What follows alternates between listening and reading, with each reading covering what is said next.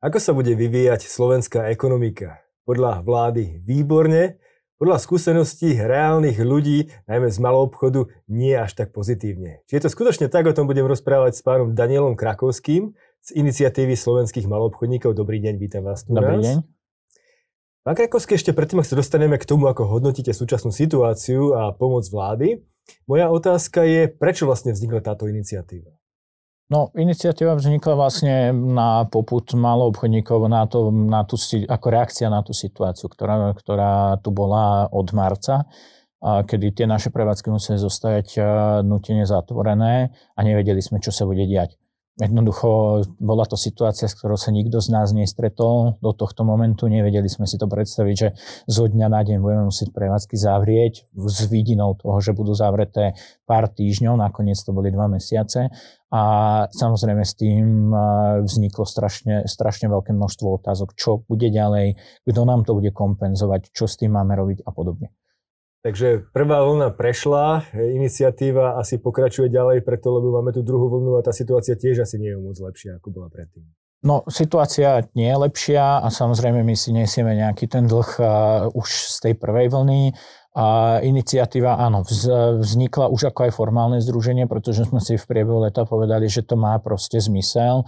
Počas prvej vlny sme zastupovali viac ako 150 firiem, viac ako tisíc prevádzok a, a množstvo zamestnancov. Podarili sa nám niektoré veci vyriešiť, ale samozrejme tá kríza neskončila, tá kríza trvá a tým pádom jednoducho si myslíme, že stále je tu priestor na to, aby, aby, bol, aby sme boli vypočutí.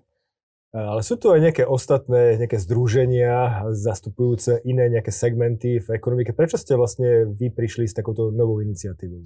My ako iniciatíva primárne zastupujeme nepotravinový malý obchod, e, kdežto tie ostatné združenia, je ich mnoho a zastupujú rôzne, rôzne typy podnikateľov. My sme sa špecifikovali a špecializujeme sa skôr na prevádzky v nákupných centrách, pretože Mm, väčšina členov má jednoducho prevádzky v nákupných centrách, ale nebraníme sa vlastne zastupovaniu kohokoľvek, pretože vieme, že tie problémy sú identické. Či to, či to je uh, malý obchodník, ktorý má jednu prevádzku niekde proste na dedine alebo v centre nejakého menšieho mesta, alebo je to veľký obchodník, ktorý má desiatky prevádzok po celom Slovensku. To, čo asi je rozdiel medzi tými existujúcimi pôvodnými združeniami a vami, je to, že e, oni sa zameriavali dosť do veľkej miery na predaj možno potravy, na ostatných e, tovarov, ktorým sa pomerne asi darí momentálne, si myslím, ale tí ostatní malobchodníci asi majú väčší problém, keďže ľudia, keď sa znížila mobilita ľudia nechodia tak do obchodu nakupovať. Je to, je, je to tak? No vlastne ich sa tie obmedzenia nejakým zásadným spôsobom nedotkli, keď sa nebavíme o hygienických opatreniach alebo o tom, že jednoducho majú nejakú obmedzenú kapacitu na tých zákazníkov na prevádzkach, tomu rozumiem, ale ich prevádzky neboli zatvorené. Naše prevádzky boli zatvorené vlastne dva mesiace, takmer dva mesiace v kuse a aktuálne takisto sme obmedzovaní rôznymi spôsobmi a dotýka sa nás to ďaleko, ďaleko viac. E, ale momentálne teraz sú otvorené nákupné centra napríklad, kde asi gro vašich, e, vašich nejakých prevádzok. E, ako, ako to funguje? Aké sú tržby oproti povedzme minulému roku? Uh, no ten prepad je výrazný, ale samozrejme ako treba povedať, že časť malou obchodníkov rýchlo prešla na, na e-commerce, ale e-commerce je síce fajn, ale na druhú stranu tie kamenné prevádzky stále treba platiť. Treba v nich platiť nájom, treba v nich platiť ľudí a pokiaľ tieto negenerujú žiadny príjem, tak tým pádom sa musíme baviť o tom, že to niečím je dotované. My na základe našich štatistík, e, ktoré sme si robili a, a ktoré robila aj e, vlastne iniciatíva veľmi podobného zamerania v Prahe a už v Čechách, tak e, tam vysvetlo, že sa bavíme o prepade od 40% viac. 40% to je zhruba aj to číslo, čo sa udáva na Slovensku, čo sa týka hlavne hotelov, ubytovania, čo sa týka malobchodu. Avšak otázočka je, tie čísla malobchodu nie sú až také zlé, keď zoberieme to veľké číslo malobchodných tržieb, ktoré sa už v podstate dostali tam, kde boli minulý rok. Ako, ako je možné, že tie čísla, tie všeobecné veľké sú pomerne pozitívne, ale vy tvrdíte, že v podstate ten prepad je tam u vás pomerne veľký. Ono samozrejme treba pozerať na lokalitu, treba pozerať na región, treba pozerať aj na, na typ produktu, alebo teda typ toho obchodníka a tovar, ktorý predáva pretože samozrejme iným spôsobom to ovplyvní elektro, ktoré ale takisto zaznamenáva straty, ale sú možno v e, nižších percentách ako obchodník so sezónnym tovarom, ktorému vypadla jarná sezóna a teraz je veľmi ohrozená takisto aj zimná sezóna a ten tovar on má na sklade, musí ho platiť, ale nepredáva, pretože jednoducho nechodí sa lyžovať, nechodilo sa cez leto veľmi na dovolenky, turistická sezóna bola tiež komplikovaná, takže tam treba niekde hľadať to, prečo sú tie rozdiely také, aké sú. Takže sú pomerne, pomerne vysoké. Štát sa nejakým spôsobom snaží pomáhať. Je jeho pomoc dostatočná? A my vnímame to, že áno, a nikto nevedel, do čo ideme. A podnikatelia očakávali niečo, štát zase musí pozerať na to, že aké má vôbec k dispozícii prostriedky. A myslíme si, že v prvej vlne tá pomoc bola fajn, ale nemôžeme povedať, že bola dostatočná a zároveň prišla veľmi neskoro tam vlastne je kameň úrazu toho celého, pretože tým, že sme nájmy treba vyriešili až niekedy v priebehu leta, tak tí obchodníci jednoducho im nič iné nezostávalo, ako to nejakým spôsobom vyriešiť už predtým. A to isté zamestnanci. A bavíme sa o tom, že ten prepad zamestnanosti nebol taký výrazný, ako sa možno dalo očakávať.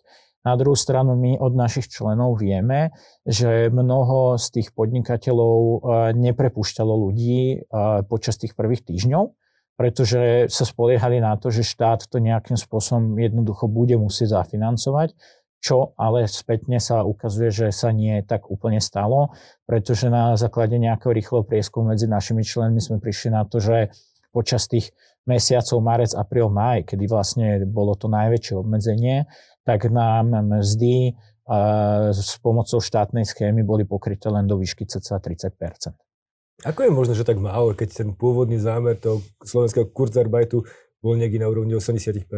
No, my sa bavíme o 80%, ale a, netreba zabúdať na to, že vlastne a, tá podpora 80% nebola že počas celého toho obdobia. Zároveň nie všetci mohli čerpať iba na prekážkach v práci. To znamená, že čerpali len na pokles tržieb, kde tá podpora donedávna bola, bola nižšia. A zároveň sú tu odvodové povinnosti, ktoré tí zamestnávateľia musia plniť. To znamená, že gastroprevádzky treba neboli zatvorené, mohli rozvážať, ale oni tým pádom nemali svojich zamestnancov na, na prekažkách v práci, ale mohli čerpať iba na pokles tržieb. A keď si vezmeme, že aká je tam priemerná mzda a koľko bola podpora, tak tá ani zďaleka nedosahovala 80%. Takto sa to samozrejme v závislosti od veľkosti firiem sa to celé priemeruje a tento percento je určite nižšie. 30% je dosť e, nízka suma, e, hlavne teda keď sú prevádzky e, obmedzené v tom, že ľudia nechodia do reštaurácií, nechodia, nevyužívajú gastronomické služby tak ako doteraz. Mnoho z firiem je v, tom, v tomto segmente asi bude jeden z najpostihnutejších, je zatvorený. Ako to, ako to v podstate dokážu títo ľudia udržať? Koľko, koľko myslíte, že je nejaký, nejaká perspektíva, máme tu teraz druhú vlnu, že dokážu mať zatvorené prevádzky, platiť asi nájmy, aj tam je nejaká pomoc možno, ale neviem, či je úplne dostatočná. No, my sa bavíme v tomto momente o dňoch, možno týždňoch, určite nie mesiacoch, a pretože si treba uvedomiť, že v prvej vlne a tí podnikatelia často, aj, aj keď nezavreli tie prevádzky, alebo neprepúšťali zamestnancov, neprepúšťali ich vďaka tomu, že mali vlastný kapitál, ktorý proste do toho, do toho biznisu vložili a dúfali, že proste príde lepšie to obdobie. To, že sa nám opakuje situácia zo začiatku roka, tak znamená to, že Teraz už to bude mať ďaleko kritickejšie dopady, pretože tie firmy sú vyčerpané, nemajú prostriedky na to, aby dokázali ufinancovať ten chod bez podpory štátu. A zároveň si to obnašalo častokrát investície, ktoré boli robené narýchlo a možno nie až tak ekonomicky výhodne gastroprevádzky museli prejsť na rozvoz, investovali teraz do ohrievačov, neviem čo všetkého, stálo ich to peniaze, ktoré dneska im chýbajú. Málo obchodníci zase so sezónnym tovarom tlačia pred sebou dlhy, ktoré sa im v prvej vlne možno nejako podarilo zvládnuť, ale v tej druhej vlne už jednoducho nemajú financie na to, aby to dokázali nejako platiť. Toto, čo teraz hovoríte, je pomerne negatívny scenár. Ten sa očakáva v podstate u akej veľkej časti malobchodníkov, povedzme, ktorých zastupujete. Je to polovica, alebo je to menšia časť?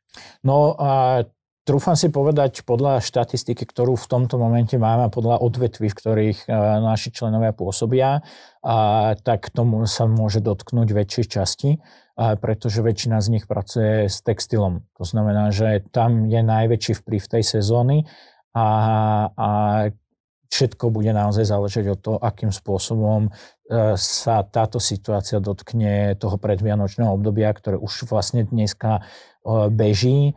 A pokiaľ by prišlo k tomu, že budeme musieť v decembri prevádzky zavrieť alebo nejakým zásadným spôsobom obmedziť, tak si dovolím povedať, že veľa ľudí už proste nebude mať ani energiu, ani peniaze na to, aby tie biznisy od budúceho roka udržali. Takže napriek tomu, že sú otvorené prevádzky, eh, tak nepomáha tá súčasná situácia tomu, aby sa ten biznis udržal.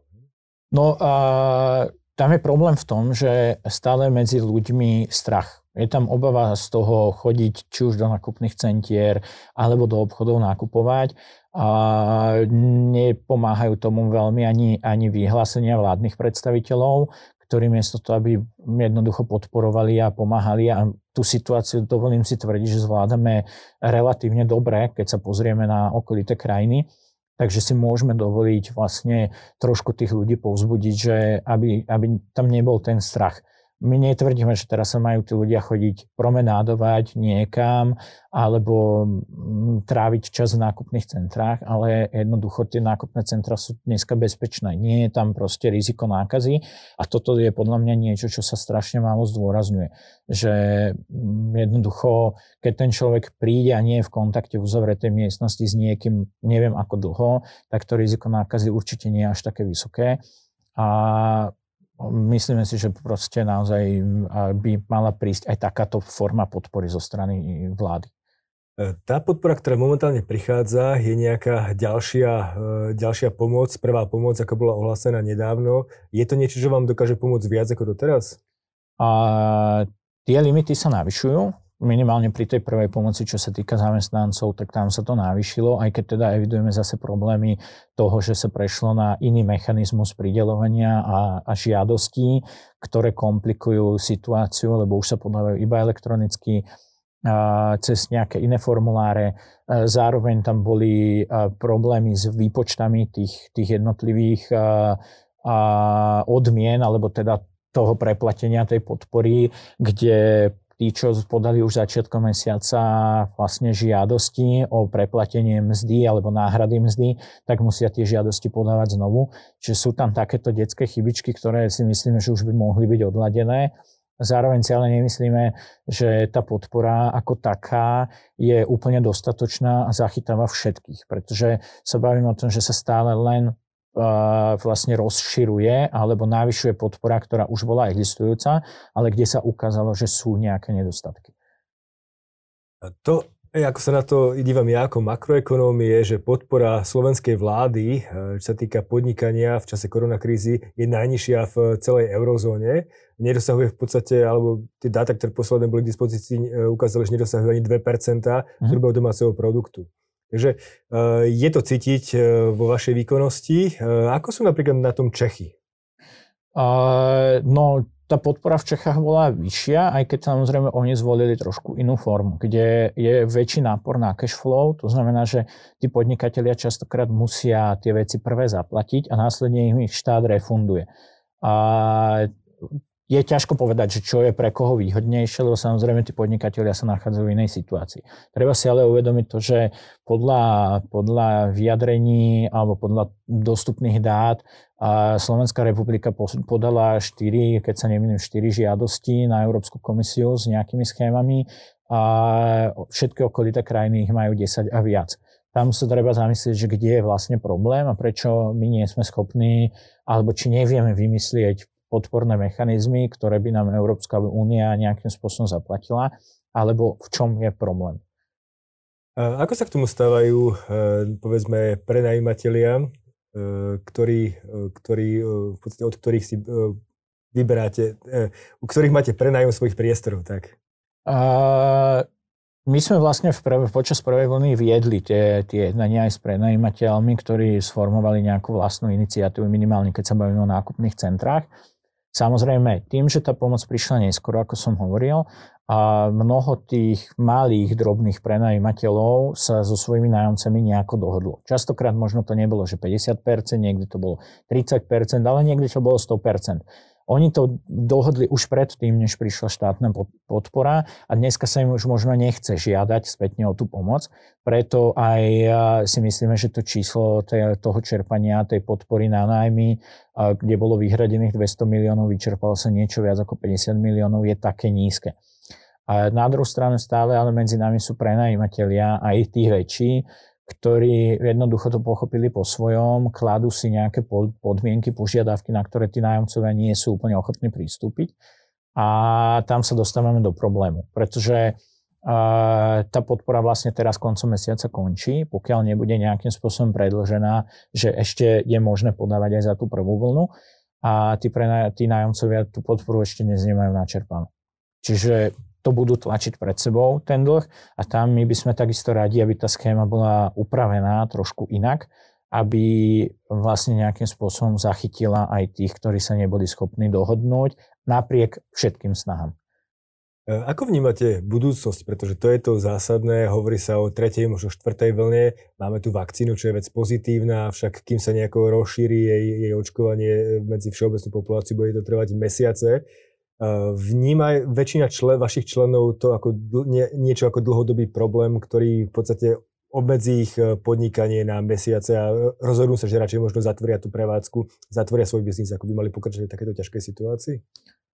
No, my samozrejme každým dňom dúfame, aby, aby sa tá situácia zlepšila a tlačíme tie čísla dolu očami všetci, predpokladám. A pre nás je podstatné, aby sa stabilizoval ten trh a stabilizovala sa trošku situácia naprieč celou Európou, pretože to nie je lokálna záležitosť. To nie je o tom, že my sa tu máme dobré, pretože ten náš trh je závislý aj na tých zahraničných návštevníkoch a na tom zahraničnom kapitáli.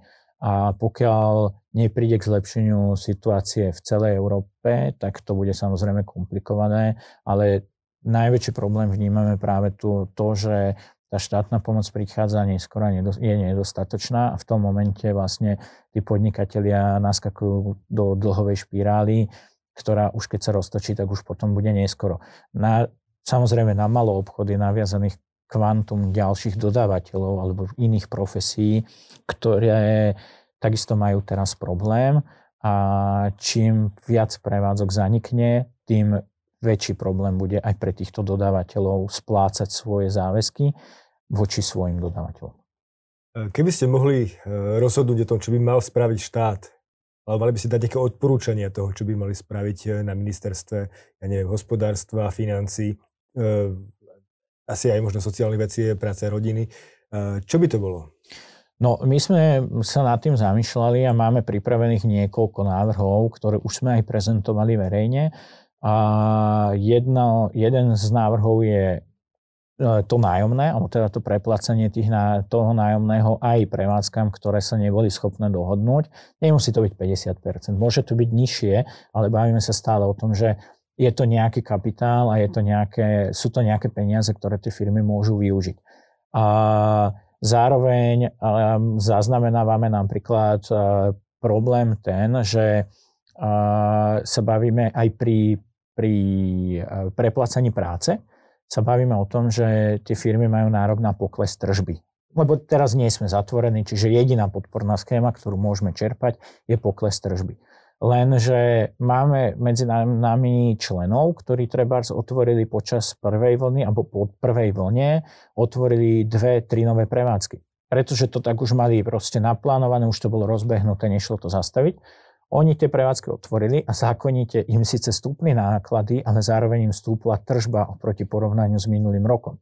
To znamená, že oni vlastne nemajú nárok na vôbec žiadnu podporu, napriek tomu, že ich všetky prevádzky trpia, náklady im zostali, alebo teda ešte narastli, tržby im klesli, ale na papieri to tak proste nevyzerá. My sme preto navrhovali mechanizmus posudzovania jednotlivých prevádzok ako takých a podporu vlastne na zamestnancov, ktorí tam pracujú. To sa dá jednoducho e, zdokladovať, pretože každá tá prevádzka má EKASu. Štát už dnes vie, koľko tá daná prevádzka zarobila minulý rok, koľko zarobila tento rok. A vie si tie obdobia porovnať a vie zistiť, že či naozaj ten podnikateľ na to nárok má alebo na to nárok nemá. To je, to je, by som povedal, že jedna z takých ďalších vecí. Samozrejme, bavíme sa tu o dostupnosti úverov, ktoré v tomto momente sú vyčerpané, pretože nerozumieme tomu, prečo ich štát rozdelil rovnakým kľúčom medzi všetky banky bez ohľadu na to, aký majú, akých majú klientov. Prečo to nie je otočil naopak? To znamená, že my ako podnikatelia môžeme žiadať banky o bezúročné úvery, ktoré sú dotované štátom a banky nech medzi sebou súťažia, aby proste dotiahli čo najviac klientov, aby boli ochotné čo najviac napožičiavať a spýtali si tieto peniaze od štátu. Z nejakého balíka, ktorý mohol byť identický. Ale nestalo by sa to, že niektorá banka má tie peniaze vyčerpané behom dvoch, troch týždňov, mesiaca a niektorá ich má ešte dodnes čo takisto nedáva úplne logiku a samozrejme tým malým podnikateľom treba úplne, treba najviac pomôcť, pretože tí častokrát nemajú vôbec nárok na to, aby nejaký úver dostali banke, chýba im cash, nevedia to proste nejakým spôsobom financovať.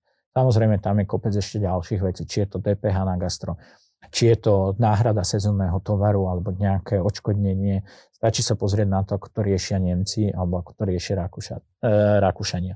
Rozumiem, že tie rozpočty sú rozdielne, tá výkonnosť ekonomiky je takisto rozdielna, ale v Rakúsku počas prvej vlny preplácajú podnikateľom 75% všetkých fixných nákladov a tam spadajú aj leasingy na auta, internet, telefóny, rôzne splátky a teda a teda. Proste ten podnikateľ dostal balík peňazí a on už musel riešiť to, akým spôsobom e, to prerozdeli a čomu je priorita, ale dokonca tam v tom momente spadali aj sezónne zásoby. 50% schodnutých sezónnych zásob mohol podnikateľ zahrnúť do fixných nákladov.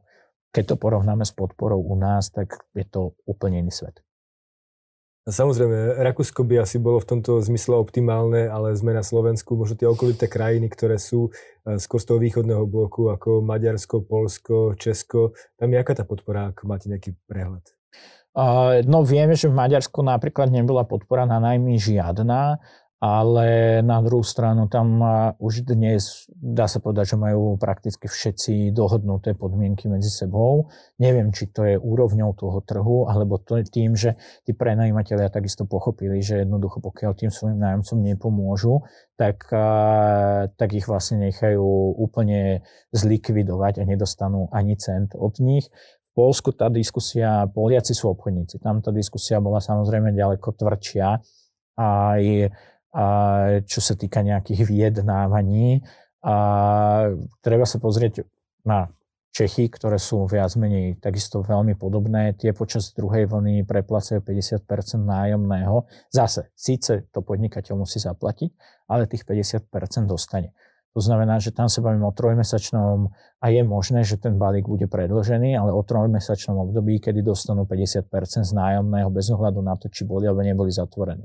Aktuálne sa hovorí, že vlastne Češi by mali od pondelka začať otvárať niektoré prevádzky, takže sa bavíme o podpore, ktorá je navyše. Takisto Česká republika prepláca 100% miest zamestnancov, ktorí aktuálne zostali na prekážkach v práci. Keď to porovnáme s našimi 80%, tak je jasné, že náš podnikateľ alebo náš uh, uh, zamestnávateľ musí doplatiť 20% z vlastného vrecka pričom tie tržby nemá. Keď má zavretú prevádzku, tak či tak musí niekde nájsť 20% Z toho veľkého pohľadu, ako ja chápem vládu, je to, že podnikatelia sú ľudia, samozrejme, nehovorím teraz o strane SAS, ale skôr o tých, eh, o tých stranách, ktoré nie sú až tak úplne štandardné, že podnikatelia sú ľudia, ktorí získali veľký kapitál, veľké prostriedky a teraz je čas, aby sa podelili naspäť so spoločnosťou o to, aby, aby ich e, rozdali. Ale asi to nie je vec malou obchodu, kde sú marže pomerne nízke, ak sú vôbec e, vysoké, sa povedať. Určite tam je najväčší problém tá mantra, že proste berieme podnikateľa ako, ako človeka, ktorý zákonite nejakým spôsobom okráda štátny rozpočet, ktorý doteraz žil na úkor štátneho rozpočtu, znižoval si dane, neviem čo všetko a teraz pýta podporu. Lenže mm, keď sa zbavíme tohto nejakého narratívu, tak zistíme, že sú tu podnikatelia, ktorí naozaj platia všetko do posledného centu, nedávajú si tam zbytočné náklady, ktoré s tým podnikaním nesúvisia a podobne. A štát, pokiaľ sa na to bude pozerať len takým spôsobom, že tí podnikatelia doteraz sa mali dobre, tak teraz nech si zaplatia, tak to nie je úplne, úplne správny pohľad, pretože my nevieme, v akej situácii sme tých podnikateľov zastihli máme členov, ktorí otvárali nové prevádzky, tým pádom proste investovali niečo a rátali s tým, že bude tam nejaká nábehová krivka. Teraz im to celé spadlo. Máme členov, ktorí minulý rok otvorili prevádzky, tí e, úplne začali podnikať. To znamená, že tí investovali všetok kapitál do toho rozbehu, mali nejakú finančnú rezervu, ktorá im pomohla vykryť ten začiatok, lenže ich zastihla korona. A tam sa nemôžeme baviť o tom, že že ten podnikateľ si za to môže sám. Poďme ešte k tomu najdôležitejšiemu v tomto roku, a to je Vianočná sezóna, ktorá momentálne e, je pomerne ohrozená, ale ľudia majú tú tradíciu, tendenciu chodiť nakupovať e, práve do, do, teda do e, veľkých nákupných centier počas tohto času. Myslíte si, že ten prechod na, na e-commerce bude, bude zásadný, bude silný a pomôže aspoň čiastočne vykompenzovať tie straty, ktoré momentálne sú? Ten prechod samozrejme je dlhodobého charakteru, to znamená, všetci to vnímame už dlhé roky, že jednoducho ten e-commerce silnie a, a tie kamenné predajne sa častokrát stávajú už len showroommi ale u nás je stále dosť veľká skupina obyvateľov, ktorí toto obľúbujú. To znamená, že radi chodia do tých nákupných centier, pretože tam nájdu všetko na jednom mieste, môžu sa tam proste poprechádzať, ponakupovať, odchádzajú spokojní, zároveň sú tam nejaké gastroslužby, sú tam kina a podobne. A my už od prvej vlny vla, e, samozrejme badáme ten nárast v rámci e-commerce a v rámci internetových obchodov a kde ľudia sa si začali alebo si zvykli nakupovať veci, ktoré možno pred koronou nenakupovali. Že v tomto momente to určite dosť zásadným spôsobom urýchlilo, ale ako som povedal, nedá sa posudzovať to, že, že mi zarába e-shop, tak vlastne a, tú kamennú predajňu, ktorá je s nízkou návštevnosťou, s veľkým poklesom tržby, tak bude dotovať ten obchod. Jednoducho tie prevádzky sú všetky nastavené na to, aby zarobili nejaké peniaze, alebo aby aspoň pokryli tie náklady. A pokiaľ ten podnikateľ má presúvať tie zdroje niekam, tak bude rozmýšľať nad tým, že či tú prevádzku proste v tom nákupnom centre nezavrie a nenechá si len ten e-shop. Čoho by sme sa určite nie veľmi uh, radi, alebo teda toto by sme neradi videli, práve kvôli tomu, že ten osobný zážitok je častokrát na nezaplatenie. To znamená, že ten zákazník príde, dostane odborný servis, a je mu ten tovar odprezentovaný, môže si ho vyskúšať, môže si ho porovnať a odchádza s tým, že nielen si nakúpil, ale má aj nejakú tú pridanú hodnotu. Tak toľko Daniel Krakovský z iniciatívy slovenských malobchodníkov. Ďakujem, že ste prišli. Ďakujem za pozvanie.